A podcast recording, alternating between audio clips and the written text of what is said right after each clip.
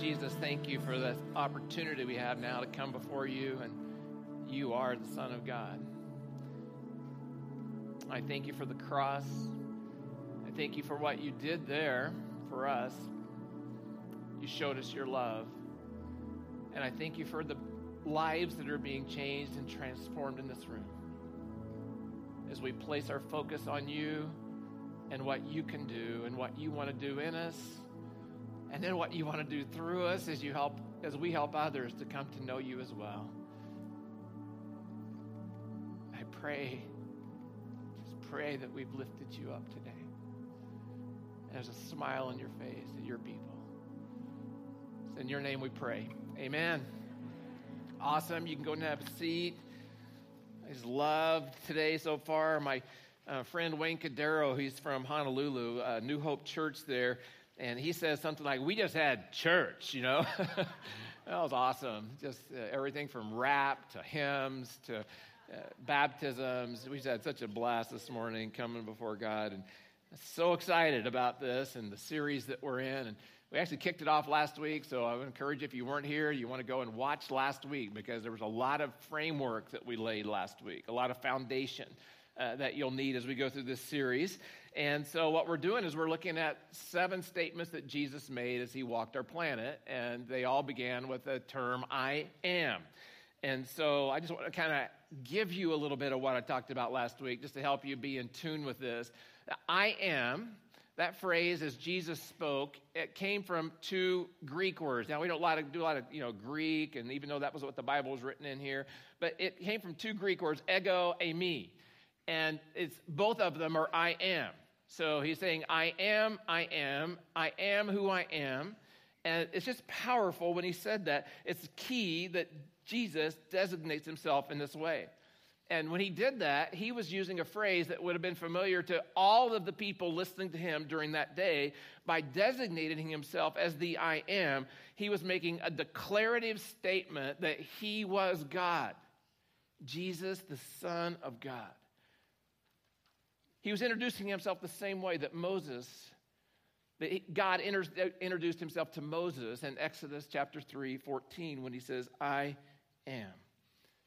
And when God said that to Moses, and then as Jesus says that to you and me, what he's saying to us is this He's saying, Here's who I'll be to you. All that you need, I am. There's great security in that, folks. All that we need, He is. And these statements that we're going to look at, and we have been looking at so far, is we can look to Jesus as our God, and we can know that He has our best interest in mind. We have to, though, take Jesus at His word. As Jesus describes Himself in His own words, we can truly have the life that He offers, that He brings. So I'm going to invite you, if you would, to grab these message notes out of your program be an awesome thing for you to do. You can follow along. All the Bible verses we'll use will be here today in case you don't have a Bible with you. Have your Bible, open it to John chapter 8. Love to be, have you in John chapter 8 with us today as we go through this. And if you don't own a Bible, we want to give you one, be our gift to you. So, right out there is a bookshelf. Right out those doors, you just grab a Bible, be our gift to you. And we're so happy for you to take one so you can have a Bible in your own home that you could read as well. So, I was just thinking about this. One of the craziest things about horror movies, horror movies, is that what you see is you have what you think are ordinary, sane people making terrible choices that lead them into disaster after disaster, right? You kind of see that. You kind of see it coming. The audience, we get to see it's coming. You go, oh, don't go there. Don't do that. You know where it's going to go. And you realize that if a view, as a viewer, that if they would just go the other way, that everything would turn out. But it wouldn't. They have to go the other, you know, the way of danger because that's what makes a good movie. The question is, it's begged to be asked, why do these people keep making such bad decisions? Well, because if there didn't, there wouldn't be a movie. There wouldn't be a story. Well, here's a little example of what I'm talking about. Let's watch this.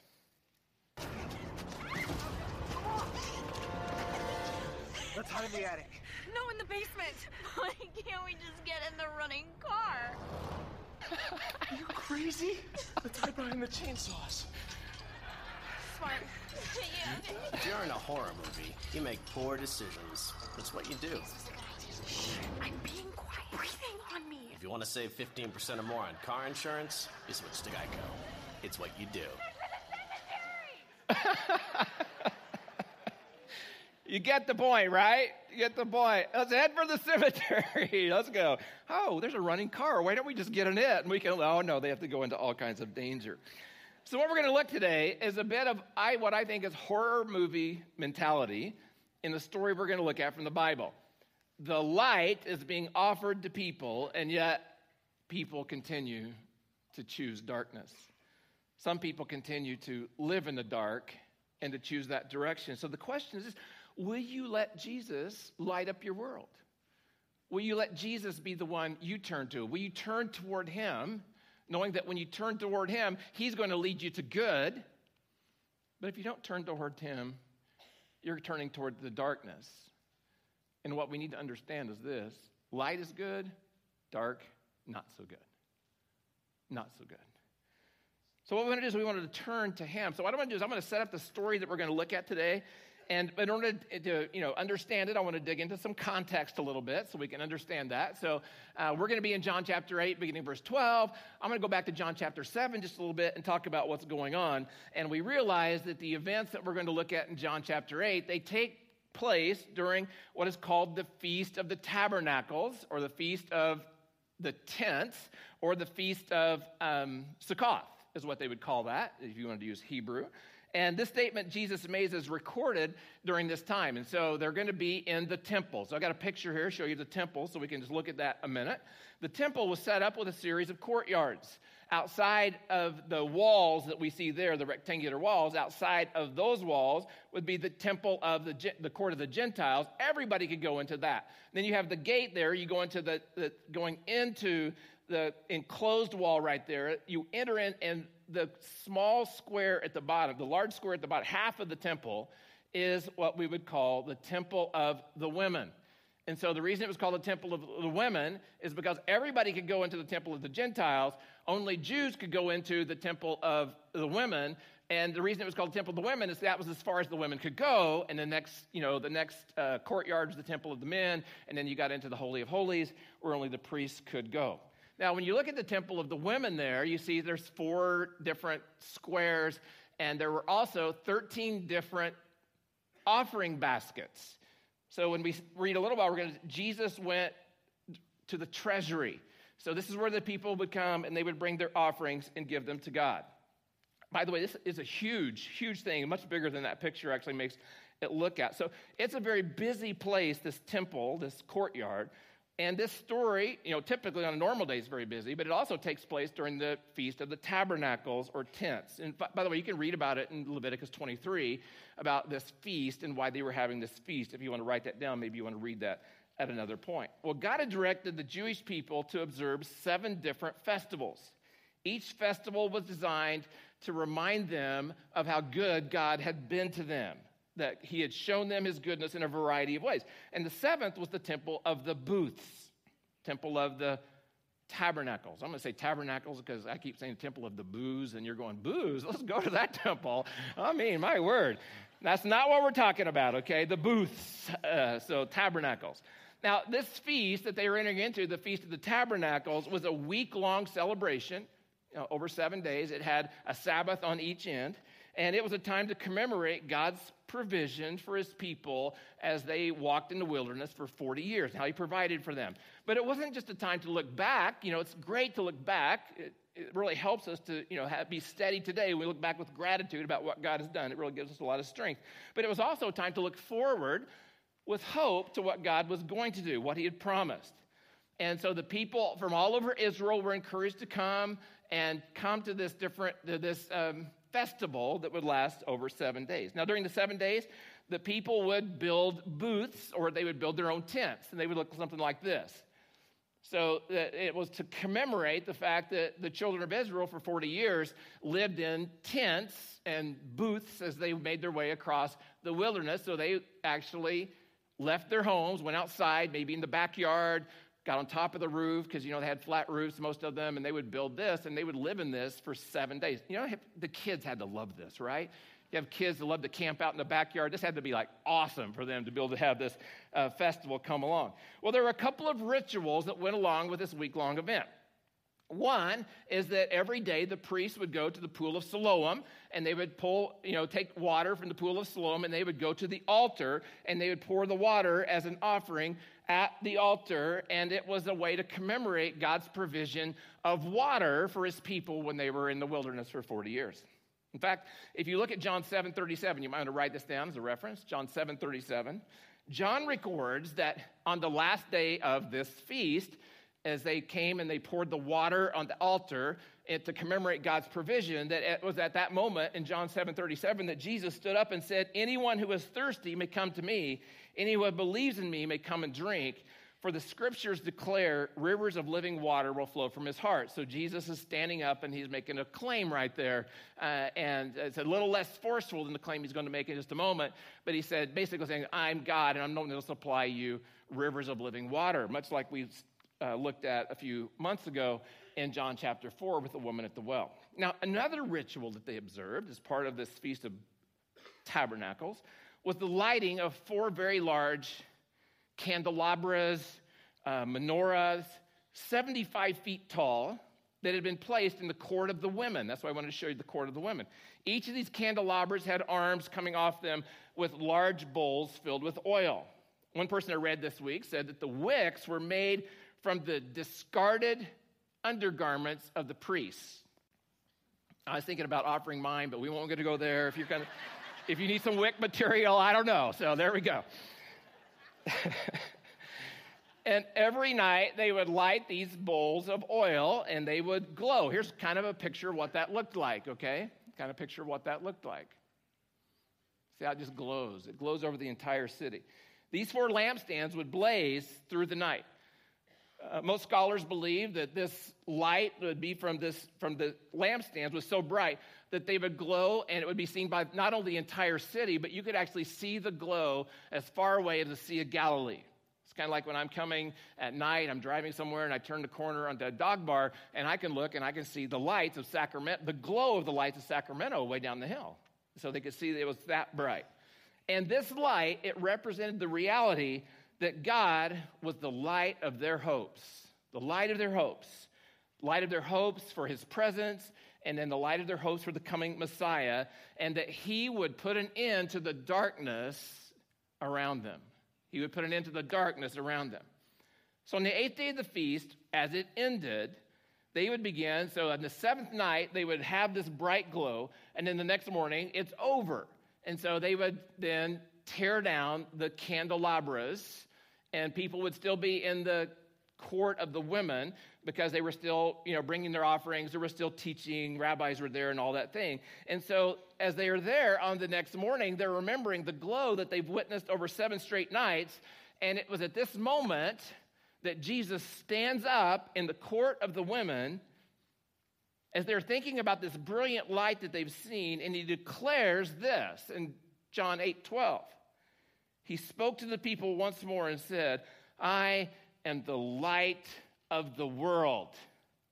If you follow me, you won't have to walk in darkness because you will have the light that leads to life.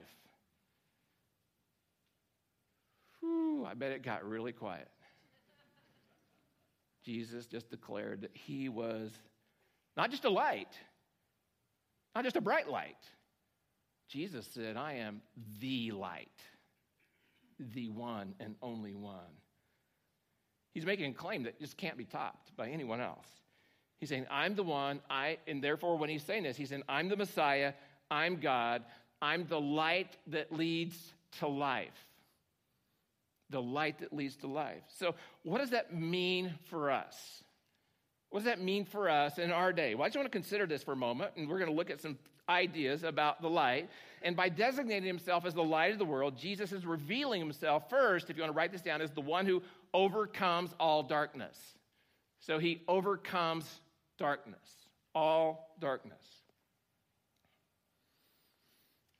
John 1, once again, this is John writing this, and he's reflecting on the life of Jesus. He says this The Word gave life to everything that was created, and his life brought what? Light to everyone. The light shines in the darkness, and the darkness can never extinguish it, never take it away. So John's just reminding them that, you know what, we live in a world surrounded by darkness. We are surrounded by darkness. And darkness represents evil, darkness represents harm, darkness represents all that we would detest, all that we would want to stay away from. And yet there's a part of darkness that pulls people in because of the promise it makes that they'll find fulfillment. Jesus says, I overcome darkness. Francis of Assisi said this about this whole idea of Jesus. He says, All the darkness of the world cannot extinguish the light of a single candle. And then you'll be familiar with this quote from Dr. Martin Luther King, and he said this as he was engaged in the battle for civil rights. He says, Hate cannot drive out hate, only love can do that. Darkness cannot drive out darkness, only light can do that. You want to do a test? You want to do a test to see if light really can overcome darkness, that darkness cannot overcome light. But here's what I'd like to suggest you do go home tonight, turn all the lights on in your entryway. And if you're like mine, you have a kitchen next to that and a living room. Turn all the lights on, as bright as you can make it to be. And at the same time, make sure all the lights outside are off. So it's completely dark, and I live on a, a, street without street lights, so this would be really easy for me to do. Then, what I want you to do is when you have all that set, open the door. Open the door and watch what happens. What happens at that moment is this two things. One, the light goes out into the darkness, the light overcomes the darkness. But here's the really most important thing when you open the door, the darkness does not come in and take over. Imagine that. You open, the, you open your door, and all of a sudden the darkness just comes in, and everything gets dimmer and dimmer in your house. The darkness does not come out, it does not take over. And that's what Jesus wants us to know. He overcomes the darkness. He can overcome the darkness in your heart, the darkness in your world, the darkness you're struggling with. Second is this Jesus reveals himself as the one who exposes what is hidden. He exposes what is hidden. And by the way, this is one reason people want to stay away from Jesus. He exposes what's hidden in their hearts, what's hidden in their actions, what they have, you know, behind the scenes going on. He exposes everything that's hidden in the world. This is what it says in Luke 8 17. For all that is secret will eventually be brought into the open. Anybody like that verse? It's true, though. It's true. Do we live like it's true? Do we make choices like we really believe that everything that is hidden will eventually be brought into the open? And everything that is concealed will be brought to light and be made known to all. Be made to all, known to all. So I was just thinking about that. Thinking, what if we all, you know, right now, all of a sudden our cell phone dinged, and you look down, and on your cell phone was everything that your neighbor sitting next to you had ever done? We'd hate that, right? we would not want that at all. But that's exactly the light exposes what we've been hiding. Not so it can harm us, so it can help us. I know that Kimberly and I—we've made this plan a long time ago that we prayed that our kids would always get caught. I love how God answers that prayer. that our kids would always get caught. And so we just want to know, we just know that the best thing for our kids is that they will always get exposed at some point. So they get to deal with what's going on in their heart. Third, Jesus reveals himself as the one who reveals what is true. He reveals what is true. And so in a world where there's no truth, Jesus says, guess what? There is truth, and it's me. And so uh, that's what he wants us to understand. He is truth. Jesus is the truth that he's the truth of God that he's bringing to our lives. Darkness conceals, light reveals and shows the truth. Without light, you can't see. This is what it says in 2 Corinthians 4 6. For God, who said, Let there be light in the darkness, this is creation, has made this light shine in our hearts so we could know the glory of God that is seen in the face of Jesus. What does he say we're going to know? What truth we're going to know? The glory of God that's seen in the face of Jesus. So we're going to know the truth about Jesus. He reveals the truth of Jesus to us. So when we hear the claims that Jesus makes that he's God, and we get to John 14 here in a few weeks when Jesus says, I am the way, the truth, the way, the truth, and the life, Jesus revealing truth here. He's revealing truth.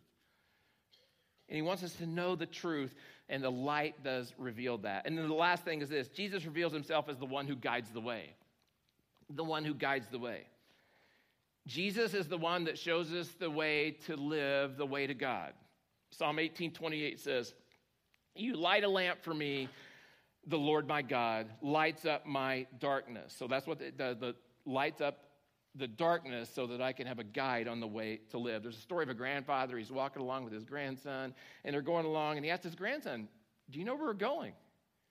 And her grandson looks up at grandpa, No. And, and he says, So, uh, do you know where you're at?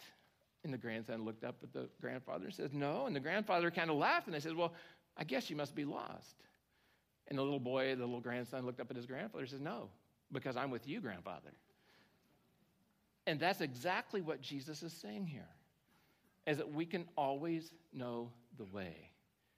We can always know the way. I was praying for a friend this morning over texting back and forth with each other in very, very, very complicated, way difficult situation where there seems to be no good solution and no answer.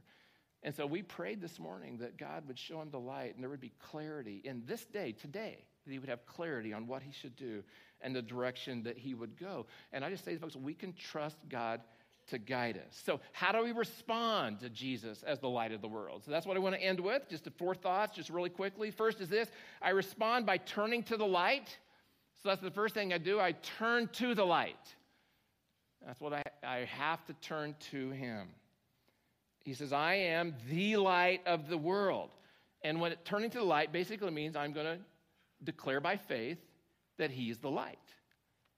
Declare by faith that he's revealed what is hidden, exposed that to me, that he's revealed his truth, that he's the Son of the living God, and declare by faith that I want to receive him and that I'm going to make him my light. So that's what I do when I turn to him. John 8:30 says this, then many who heard him say these things, they did what? They believed in him. They didn't just believe facts about him. It says they believed in him, and that means they placed their trust in him.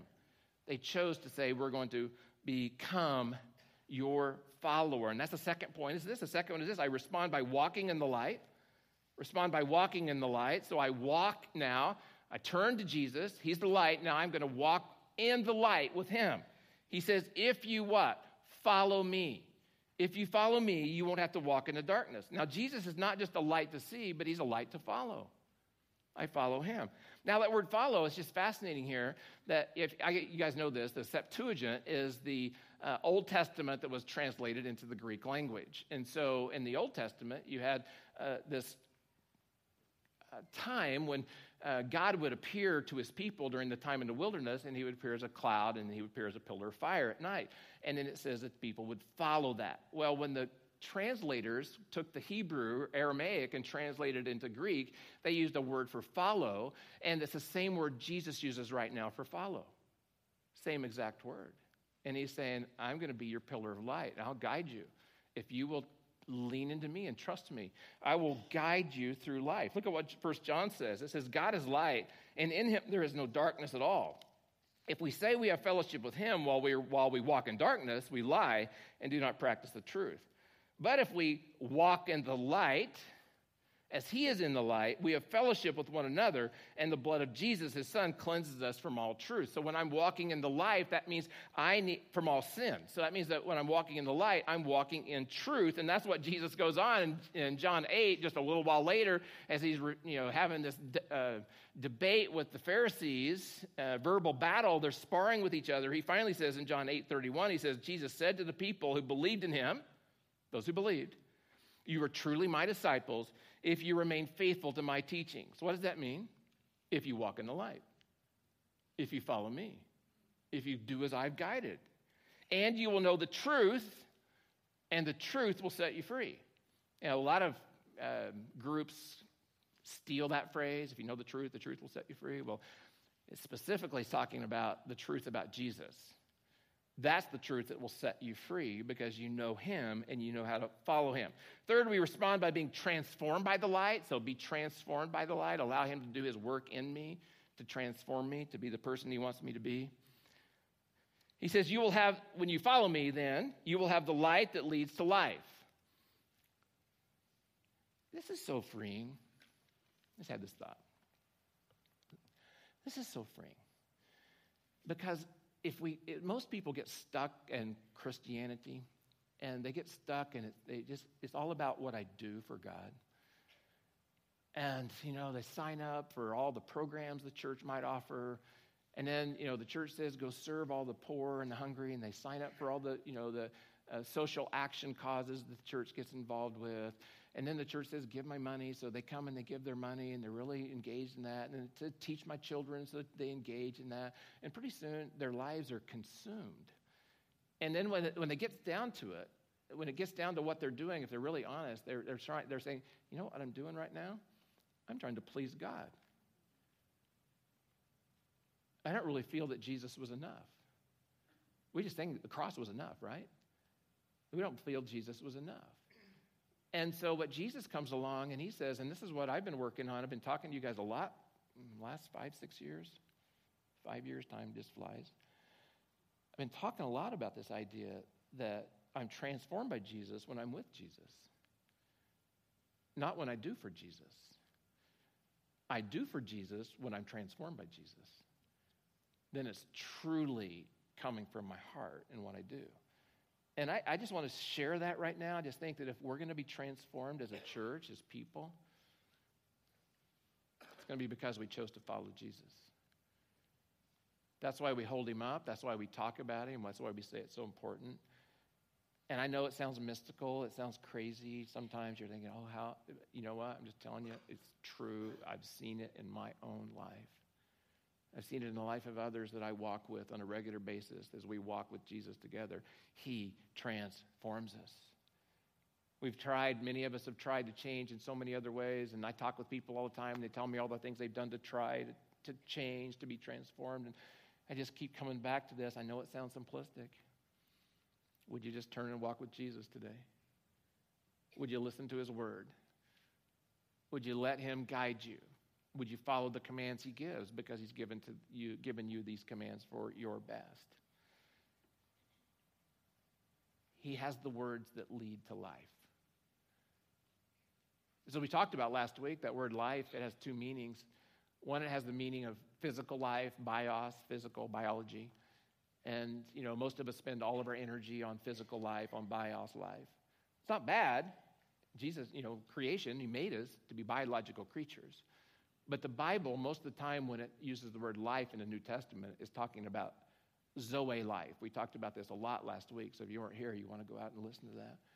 That's the life Jesus wants us to pursue is Zoe life. But once again, see what happens is, as I start, I'm getting way off track.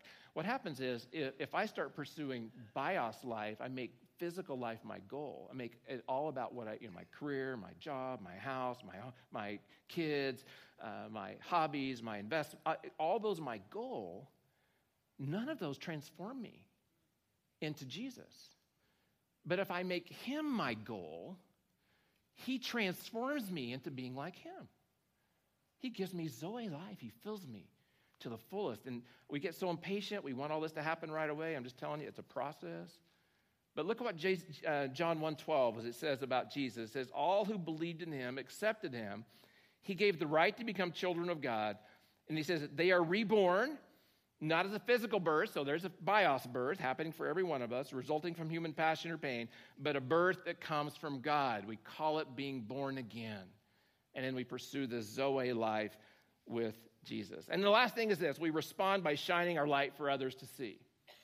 We respond by shining our light. So we're going to shine the light, the light of Jesus, to be the reflectors of his light into our world. So this is what Jesus says about us. Okay, he says about himself, I am the light. Then this is what he says about those who know Jesus, those who have chosen to follow him. He says this You are the light of the world. This is radical. This is, this is just as radical as Jesus standing up and saying, I am the light of the world. He said, You are the light of the world. Like a city on a hilltop that cannot be hidden, no one lights a lamp and then puts it under a basket. Instead, a lamp is placed on a stand where it gives light to everyone in the house. In the same way, let your good deeds shine out for all to see, so that everyone will say, Aren't you awesome? so that everyone will do what? Praise your heavenly Father. See, we're not called to keep the light to ourselves. You know, like, oh my gosh, I'm going to pull all, this, all the shades down on my house because I don't want the light to get outside. I'm going to pull it all in, I'm going to hold in. We're, no, we're called to share it with others, to let it shine through us so that others can experience the joy, the peace, the hope, and the love and the grace that we have found in Him. We're called to love others the same way that Jesus loves us. C.S. Lewis, by the way, if you guys haven't read Mere Christianity, or haven't read Mere Christianity in a long time, just encourage you, grab that book. This is one of the quotes he said. He says, Don't shine so that others can see you. Shine so that through, that through you, others can see Jesus. That's the goal. Through you, others can see Jesus. Now, how do we do that? Just give you some ideas. First, we do it by living with absolute character and consistency. Absolute character and consistency. So I'll just meddle a little bit right now, okay? Some of us are trying to live in two worlds. Some of us are trying to live in the light of Jesus, but we're not willing to give up the darkness. And we're dabbling in two worlds. And I'm just telling you, anytime we choose to go over here into the darkness and dabble there, we are hurting the cause of Christ. We're hurting the cause of Jesus because others know, others see. But not only that, we're wrecking our lives one choice at a time. Instead of turning to the running car, we're going to the cemetery, thinking the cemetery is where we're going to find peace. So let's just be people of integrity and people of consistency. Number two, we do that by living attractively. We want to be attractive to others. Just as light draws attention, then we want to be able to draw attention not by being weird, okay? Golly, there's just too many weird Christians today. And they all seem to be on Facebook and Instagram, and then they all make their way into the news somehow. And that's where everybody thinks that's a Christian. Oh my word, it just drives me crazy. Let's be people who stand out in an attractive way. In an attractive way. Third, we do that by living hopefully. We have hope, people. We look at our world sometimes as followers of Jesus, we, oh, everything's going to hell in a handbasket. Oh, the sky is falling, the sky is falling. Quit it. We have hope. Jesus says, I'm coming again. I'm coming again for you. And then lastly, we do it as we learn to walk in the light of Jesus ourselves. Walk in the light of Jesus ourselves. Learn to walk with Him as we walk with Him, He changes us. I don't have to try to work up light. Am I glowing? I don't have to do that. I'm sweating, but I'm not glowing. Let's walk in the light. Let's pray. God, thank you so much for this chance to hear from your word today. Thank you so much for Jesus. I'm in awe of him. I'm in awe of what you do in us. I'm awe of the change that you've made in my life. And as I watched the baptisms today, I saw the couple, and the husband was baptized, and the daughter came through, and or I think it was just a husband and wife, and she was in tears because of her husband making that choice today. God, she's in awe of that, Jesus. I'm in awe of the people in this church who have chosen Jesus against their family's wishes, against the pull of culture, they continue to say, No, Jesus is my way, because Jesus is the way. I pray that you would help us as followers of Jesus to be able to live lives of integrity and consistency, that we would think about what we, the choices we make, and when we're dabbling in darkness, thinking it's going to bring us light, I mean, life, and it doesn't. I pray that you would help us to uh, be attractive and that others would be able to see you and us and be drawn to you. I pray that you would give us words of hope. scriptural promises of hope in our heart so that we can stand on the gospel of the good news of Jesus Christ. And Jesus, I pray you would change us. You'd help each one of us to be more like you. And it's in your name we pray. Amen.